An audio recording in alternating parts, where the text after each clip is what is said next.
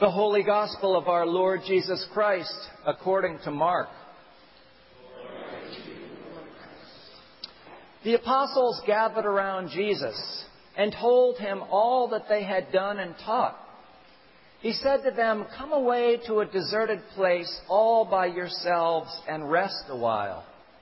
For many were coming and going, and they had no leisure even to eat. And they went away in the boat to a deserted place by themselves.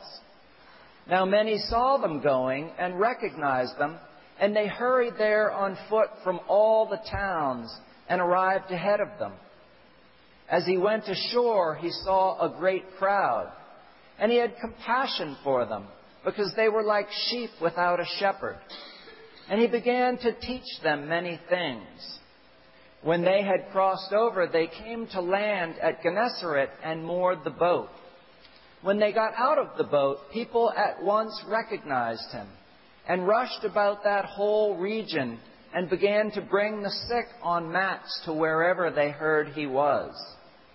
And wherever he went, into villages or cities or farms, they laid the sick in the marketplaces and begged him that they might touch even the fringe of his cloak.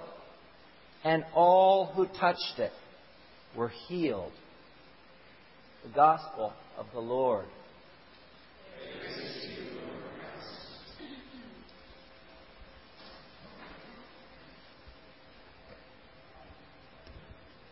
In the name of the Holy Trinity, one God.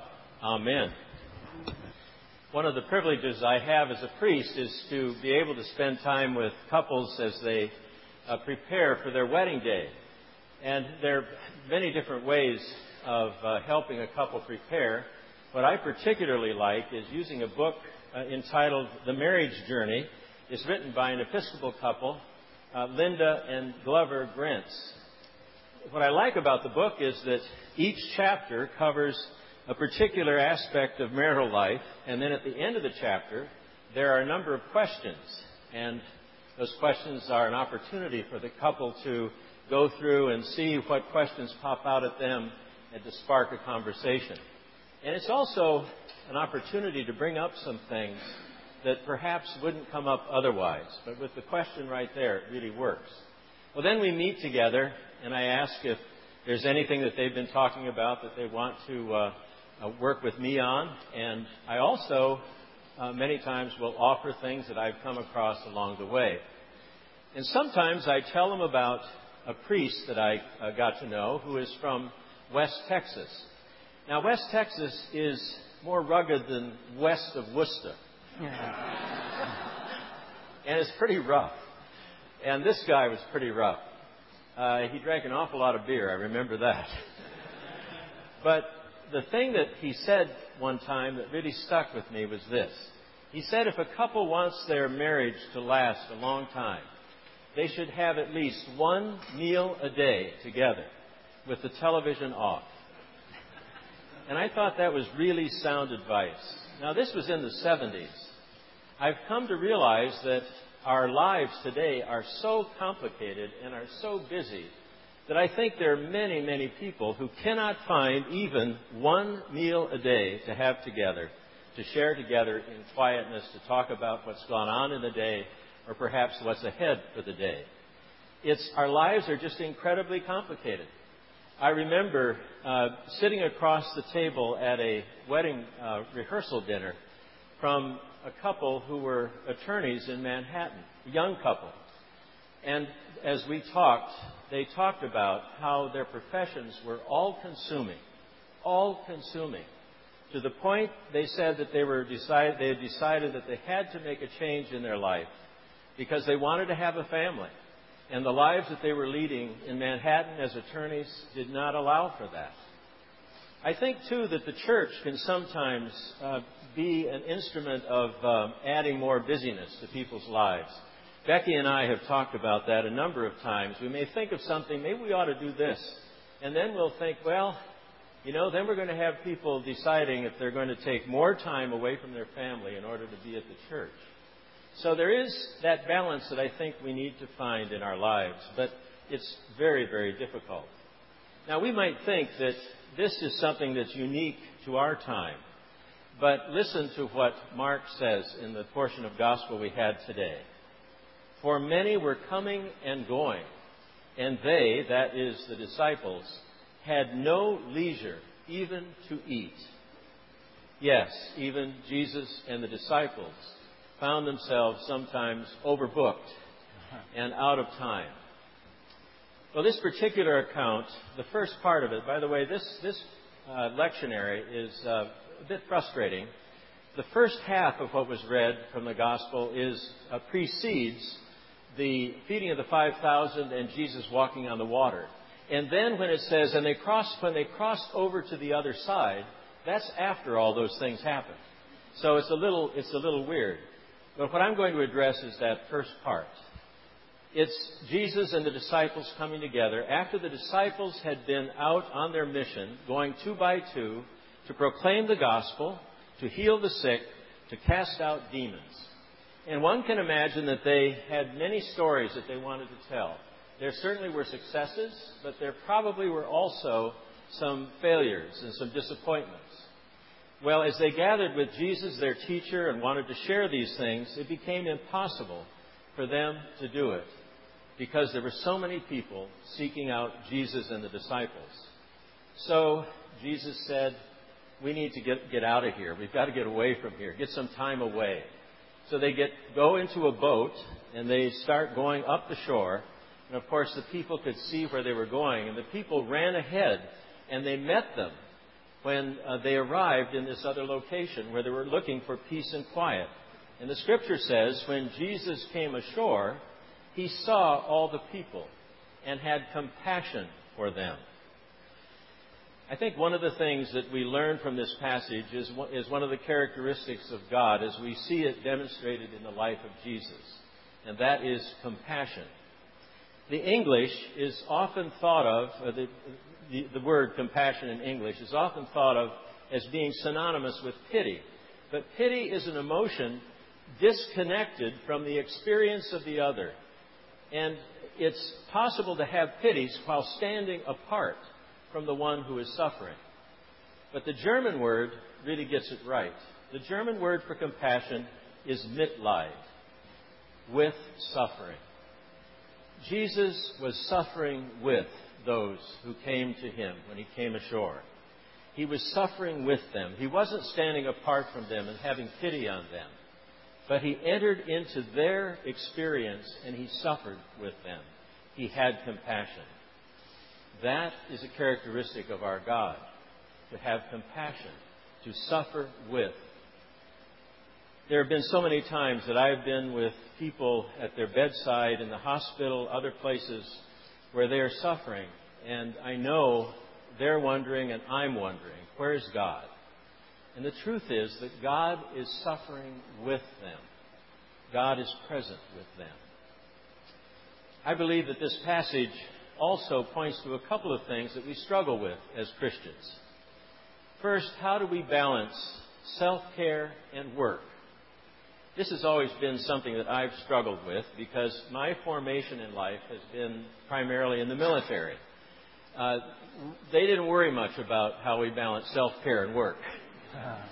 But 20 years ago, when I was in seminary, the church was very worried about that. And you might recall this was at the height of uh, the time when there was clergy misconduct, and there was a great deal of concern about why was this happening. And one of the things they settled on was the, the fact that many clergy had poor boundaries. They, they did not separate their professional life from their private life. They had bad boundaries when it came to their relationship with children and with other people. So there was a tremendous amount of emphasis on that. And as a result of that, I've heard of cases where parishioners have not been able to reach their parish priest because it's his day off, and even if it's a family emergency. So there became an awareness that there needed to be more balance when it came to this idea of how you split personal time and professional time. But I tell you this because it's not just a, a concern for the clergy. This is also a concern for lay workers in the church, but I think especially it's true as well for committed volunteers in the church. It's very easy, it's very seductive for us to pour ourselves out, to empty ourselves. But we must remember we're not Jesus. Jesus emptied himself, but he could do that. But we can't. If we empty ourselves, there's nothing left. So there is that need for boundaries. And there's a need for understanding how to balance our private life, our personal life, our self care, and our professional lives. And I think that's true not just in the church, but in, uh, in secular vocations as well.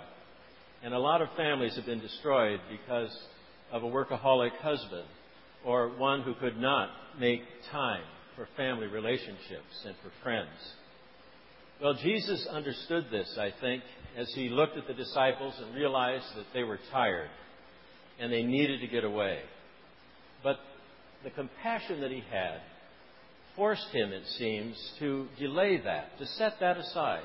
And I think that is what's called for when we look for balance in that aspect of our life. There are times when we may be tired, but because of compassion, seeing where the need is and knowing that it must be met now, we must set aside that need for rest. The second thing that I think is so obvious in this particular section of Scripture, but we see it throughout the Gospels. Rarely in the Gospels do we hear anything about Jesus in the temple or in synagogues. His ministry was in the world. He ministered among people in their real lives where it's messy and where life is very complicated and relationships are messed up. I have often thought that the Gospels protect us, it seems, from the reality of the kind of life that Jesus actually lived. The life that Jesus lived was probably, setting aside all the accoutrements of modern life, was probably not much unlike life that we live. Families are messed up almost every family has some dysfunction within it. And we, we want to hide that. We don't want people to know sometimes how messed up it is. Jesus entered into that. He wanted to know about that. Jesus was in relationship with people whose lives were struggles, with people whose lives were hurting. And I think it was out of that compassion that he had that brought him out into the world and willing to be with people in the most difficult of situations. One of the best examples that I know of of someone whose ministry was in the world was that of Mother Teresa of Calcutta. Mother Teresa had been a member of, a, of an order of nuns, and in 1948, uh, she believed she was called to go to Calcutta and establish this uh, ministry among the poorest of the poor. She went with a sari, which she wore, and five rupees to her name. And I, I looked up uh, what a rupee's worth, and, and five rupees I think would be worth less than a dime. That's in today's money. Hard to know what it was in 48. So she went as a poor person to live among the poor. But, and, and everybody knows, I think, about the tremendous success that she had and the, the ministry of that, uh, of that particular uh, mission that she established how profoundly important it was to the poor of Calcutta.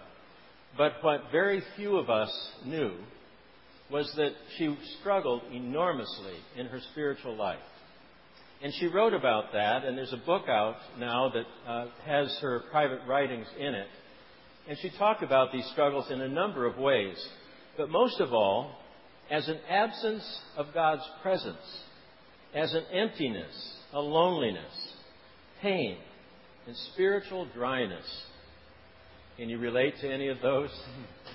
And then she wrote, There is so much contradiction in my soul. No faith, no love, no zeal. I find no words to express the depths of the darkness. My heart is so empty, so full of darkness. I don't pray any longer. The work holds no joy, no attraction.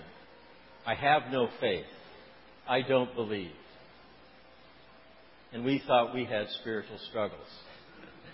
This is a saint who struggled with her unbelief, a saint who had times of the absence of God, the feeling of the absence of God.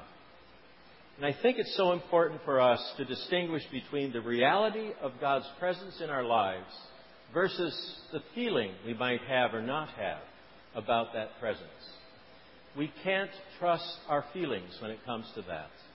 God is present in our lives always. Invited or not, God is there. Mother Teresa had compassion. She suffered with. That was her whole life in that ministry in Calcutta. She suffered with those who were the poorest of the poor. I believe that God calls us into the world to be people of compassion. We may be tired, we may get discouraged, we may have times of great doubt and unbelief, but I believe that God will provide what is needed in order for us to live as people of compassion. Amen. Amen.